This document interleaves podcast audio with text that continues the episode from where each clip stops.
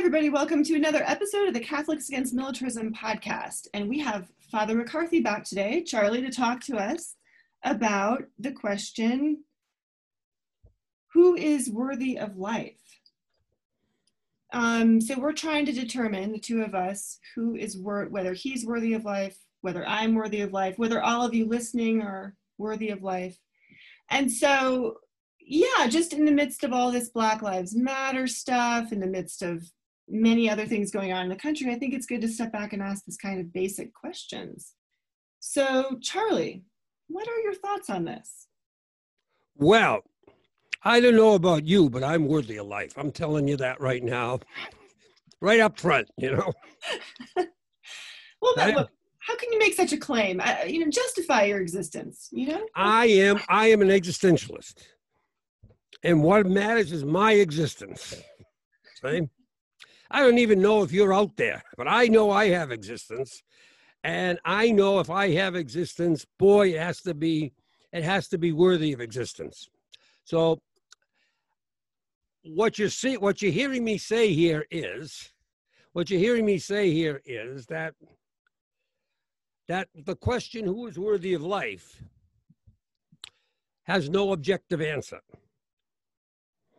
It only has a subjective answer. And I think a better question is, though, or at least an equally important question is who is unworthy of life? Maybe that's the way to go about it, Ellen. Let's say who is unworthy of life?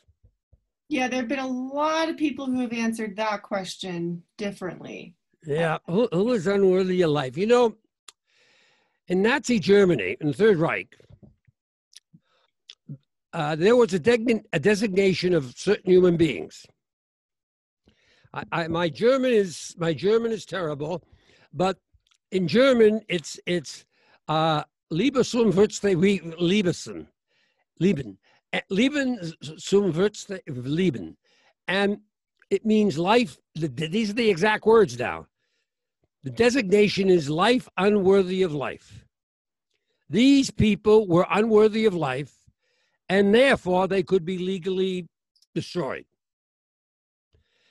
And those Christians who were part of the who were part of the German government, German military, and so forth, they they were the ones who did that, whatever those people would be, whether they be Down syndrome people, whether they be uh, whether, whether whether they be uh, homosexuals, or whether they be Jews, or or, or whether they be uh, um, uh, physically ill, physically impaired people, it doesn't make any difference, or pe- children in the wound who, etc. Huh?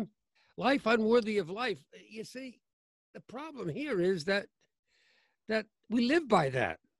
We live by a consciousness that there are people unworthy of life every day. I mean, you know, we're we're we're, we're kind of squeamish, uh, 21st century people. We don't like to say things out in the open. You know, I mean, I remember how terrible people thought it was when uh, in Gulf War One, where Colin Powell was the general directing it, and and uh, he got on the national media, and they said to him, uh, they they said to him, General, how what what specifically, what what specifically was the strategy that you used to uh, um, in, in in in in this battle? And he said there was no strategy. We just cut them off and killed them. That was harsh stuff, you know? There's a lot of abortions in the world, in China and Japan, other places too, huh? Where if um, if a child is known to be a female, it's aborted. Because, you know, I don't know what the reason is. They it's in the heads of those people, whatever it is it makes the child unworthy of life in their eyes, so they can abort it. If, if, if it's unworthy of life, huh, uh, then then it's um, then there's no problem in taking life away from it. You were going to say, Ellen. Yeah, no, I recently watched a documentary on um, Amazon Prime called One Child Nation, and it was about a girl who went back to China and started interviewing all the old people because they don't have the policy anymore um, but she started interviewing all the people um, that were responsible for enforcing that law. And there were just it wasn't just abortions. It was also like if these little girls would be born they would just go leave the baby in a basket in the market and hope somebody would would take it. And oftentimes they didn't. And so the entire community is walking past the infant that's dying in the basket and nobody is saving the child. I mean so it's not just abortion which is kind of kind of hidden away sometimes but the the mentality of the entire country um, to be able to just leave the child there it just it blew me away. You know i didn't realize that it was quite to that extent. Um, well, you, you think about it ellen you say but that's how different is that is from the fact that uh, i don't know when we go over say the united states and uh, in in in its uh, colony great britain uh, when we go over there and we bomb the daylights out of cities in Afghanistan and uh, Iraq, et cetera, et cetera, and and uh, and wipe out the citizenry, men, women, and children, whatever the case may be, in all those places, uh, we're, we're talking about in the vicinity of uh, two million deaths, civilian deaths in Iraq at this point, not just. And, and in, in Afghanistan, we're talking about the same kind of numbers in Vietnam, civilian deaths perhaps even more, three or four million. Now, odd, those, those are just odd decisions, decisions by the pilot of the plane, decisions by the, by the, the Pentagon, by the president, uh, by the American people who are, who are watching, uh, who are watching the bombing of Baghdad in sports bars in Chicago and cheering. Those are just odd decisions. These people aren't worthy of life. And the question is, why aren't they worthy of life? Why? Be- because they're, you know, why is a child, why is a child born in Pakistan who's five years old, why is he not worthy or she not worthy of life? Uh, and therefore, the United States and its colony and its colony Britain, Great Britain, ha- have a uh, have a right to go and, and snuff life out. And I think the answer is that most of the world, most, at least the people in the governments of the world and so forth, but most, most of the world perhaps has never really thought of the problem who is worthy of life, who is unworthy of life. Because when you come right down to it, no one's worthy of life. Absolutely no one. Not you, not me, no one. Not Trump, not the Pope. Why? We came into existence not by being worthy of anything. We just came into existence out of, out, out of either accident, you know, some molecules banging together out there in the galaxies and and clouds of cosmic ash and everything else coming together as, as is true, huh? Until we got the right combination to bring a human being about. All we, the other possibility is if we didn't come together by pure accident, we came together by purpose. God, there's a God, a creator, a, a being, a something that's that that purposefully brought us into existence. Now, if we just came together by, by by accident, then I'm not worthy of life. I mean, I didn't earn anything to come together. Just a couple of atoms banged together. Two others could have banged together. But if I'm here by God's choice, I'm unworthy of life. I didn't earn it. God just gave it. So we're all unworthy of life. Period. Everyone, Zuckerberg, uh, Gates, uh, you and I, we're all unworthy of life.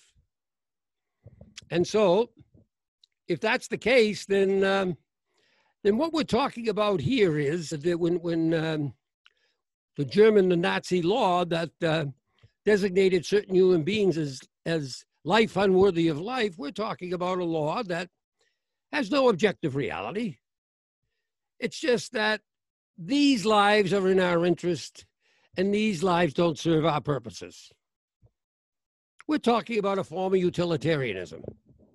That is, we can use these lives for our ends and we got the power to snuff them out and we can't use these lives uh, and we and, and we can't use these lives for our ends and therefore we will snuff them out. And so it goes even in the revolutions. The revolution comes along and they can uh, murder the czar or whoever the marie antoinette or whoever it is. And uh, those, neither the revolutionaries, nor the, nor the princes, nor the czar, nor the czarina, or anything else, their life isn't worthy of life. They're just for the other side. And so we're all in a battle, you know, a really utilitarian battle. Might might makes right. Might yeah, makes right. I've been yeah. thinking about that a lot with regard to like war and abortion lately. It's it's that's what might makes right in the sense in the case of abortion, absolutely, right? Like you're the more powerful one and you know you can do so it's might makes right and um you know i remember a few years back when iceland published some big story and it was it was published as Iceland has gotten rid has eliminated Down syndrome. Mm-hmm. And it was celebrated as a great mm-hmm. thing. And it's like, well, it doesn't take a genius to figure out how they did that. They just started right. reporting all right. the lives that they found unworthy because they were genetically different. But that's basically all we're doing in war, isn't it? I mean, you're determining everyone's worthy of life, but our side is more worthy. And yeah, so, or, or everyone's not. No one's worthy of life but I'm going to take care of my life. Period. I don't think I'm any more worthy than you are. I may think it, but the fact of the matter is, I got the power, and if your life interferes with my life, you're gone. But the basic question is who is worthy of life? And there is that, that no one's worthy of life. regardless of whether you believe there's a God or there isn't a God, you didn't earn getting here you didn't get a lot of A's in class, and therefore God said, I choose you, or whatever, you know? You or if the molecules just bang together and you're just a whole bunch of uh, of nerve cells messaging each other, well, that that's fine. But but the fact of the matter is, that's not that's not making yourself worthy. That's just what you are. No one's worthy of life. So how do we come to a law that says that that we can eliminate those who are no longer worthy of life.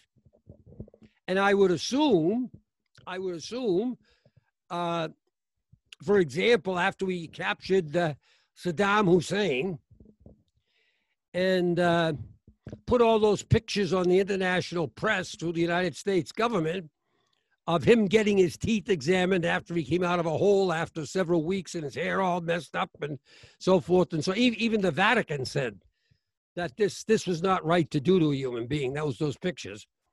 It was like it, it was like David holding up the head of Goliath. You know. Yeah, just humiliating him. Yeah, that's it. That humiliated him and so forth and so on. But anyway, it was saying your life is worth nothing. Our, we, we're winners. The winners, their life is worthy of something. So winning makes your life worthy. Losing, unworthy. And so I don't know. It's it's very it's a very very serious question objectively. Who is worthy of life? And when people say that you are no longer worthy of life because you uh, say you killed a person, or because you stole, or whatever the standards are, huh? That you're no longer. Where do they get that standard? Where does that come? Who who gives that standard? But, but, but by what process of reading? Or studying or thinking do you say you another person becomes unworthy of life because he takes a life? I know that's deeply within the judeo and and, and the, uh, tradition and also the violent constantinian christianity tradition a muslim tradition and others too. But but where does it come from? Does that come from god? Well i mean that there's a little problem there too, because there's other people who say God never said such a thing.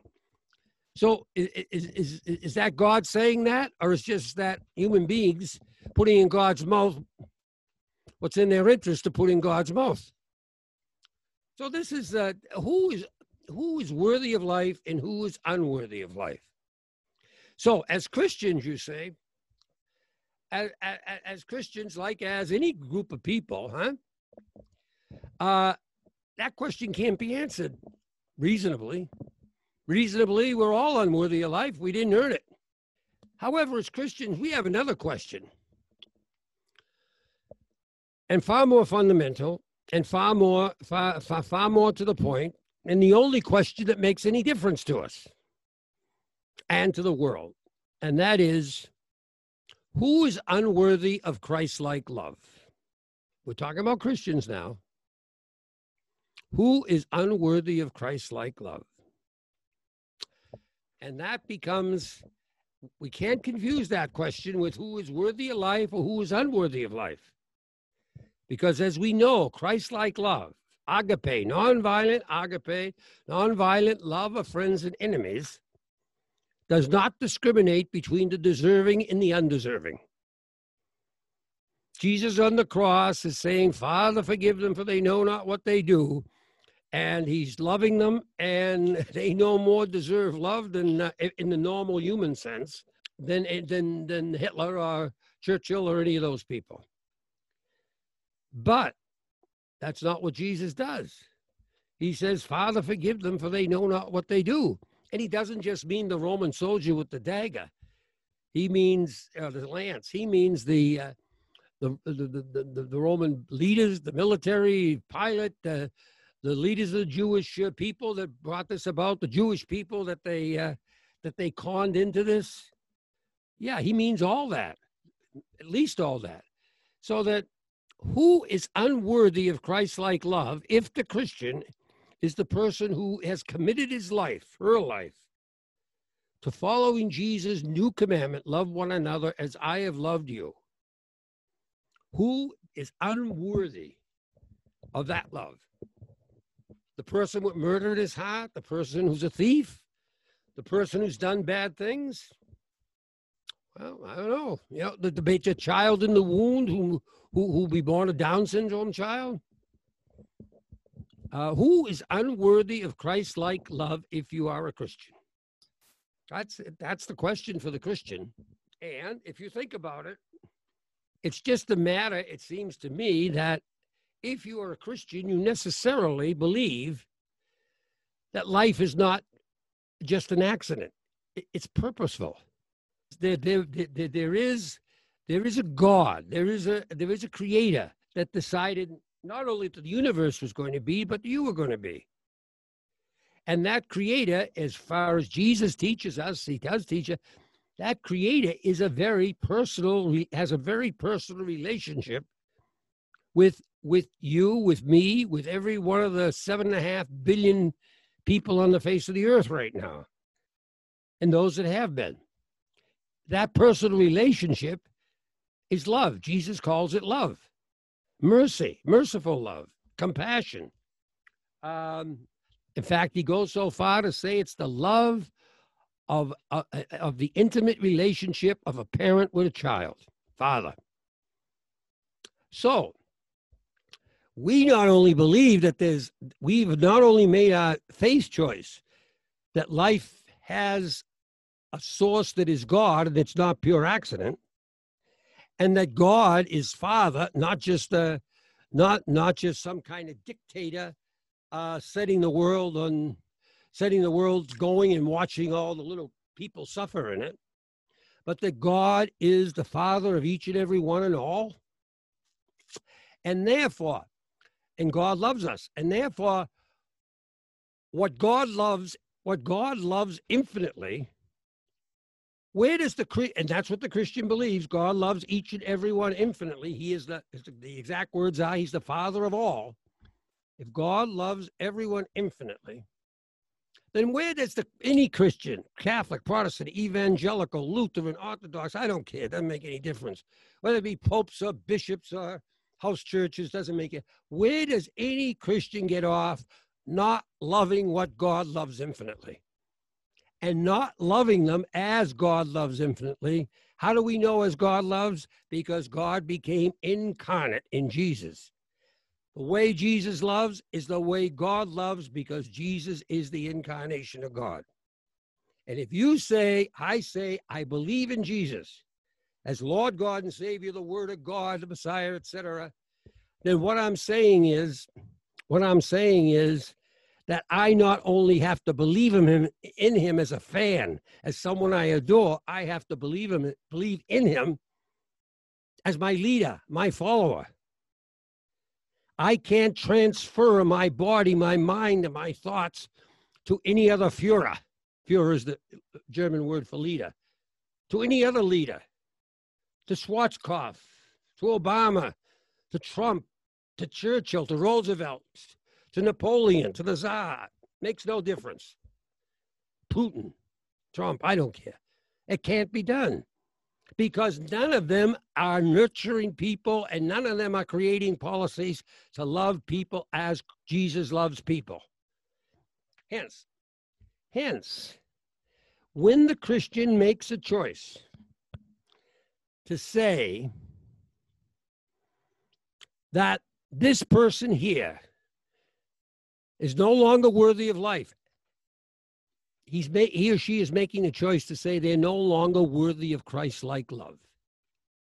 Because Christ gives and gives and gives life. And that's what he came for. That's what he was from the beginning and will be from the to, to the end and will be for all eternity the giver of life. So when a person comes, a Christian comes and say, this person is no longer worthy of life, then what he or she is saying is this person is no longer worthy of Christ like love. Christ like love never takes life, it gives life. It lays down its life for others, not takes life from others. And at that point, there, when the Christian says, this person is no longer worthy of life, no longer worthy of Christ like love. I don't know what it is. Maybe he's no longer worthy of life because some law says he should be executed. But whatever the reason that, that's come up in the human mind to justify that, it's invalid in terms of Christianity. And what it does, it makes the Christian an operational atheist. At the point that you say, a human being is no longer worthy of Christ like love, and therefore I can take his life because he's no longer worthy of life. So, behind the question, who is worthy of life? For, which is a giant philosophical question, the, which can only be answered in faith. Because whether you say there's a God or no God doesn't make any difference. You can't prove it. That's a faith, that's a faith answer that must be given. If you're an atheist, you live in a faith. If you're a theist, you live in a faith. Doesn't make any difference. Everyone lives by faith. But then you choose. You make your choice. You make your choice by your will. I will be a Christian. I will be an atheist, whatever. But from that choice, from that choice follows a way of thinking, a way of believing, a way of life, a way of death, a way of dealing with every single problem in the universe, every single person you come across within the universe. And therefore, and therefore, the minute I say I am a follower of Jesus,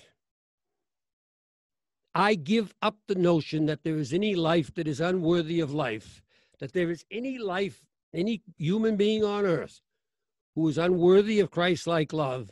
And therefore, I give up all those terrible and brutal understandings of human existence I have, I have from the justification of gossip to mocking to killing that destroy life in people.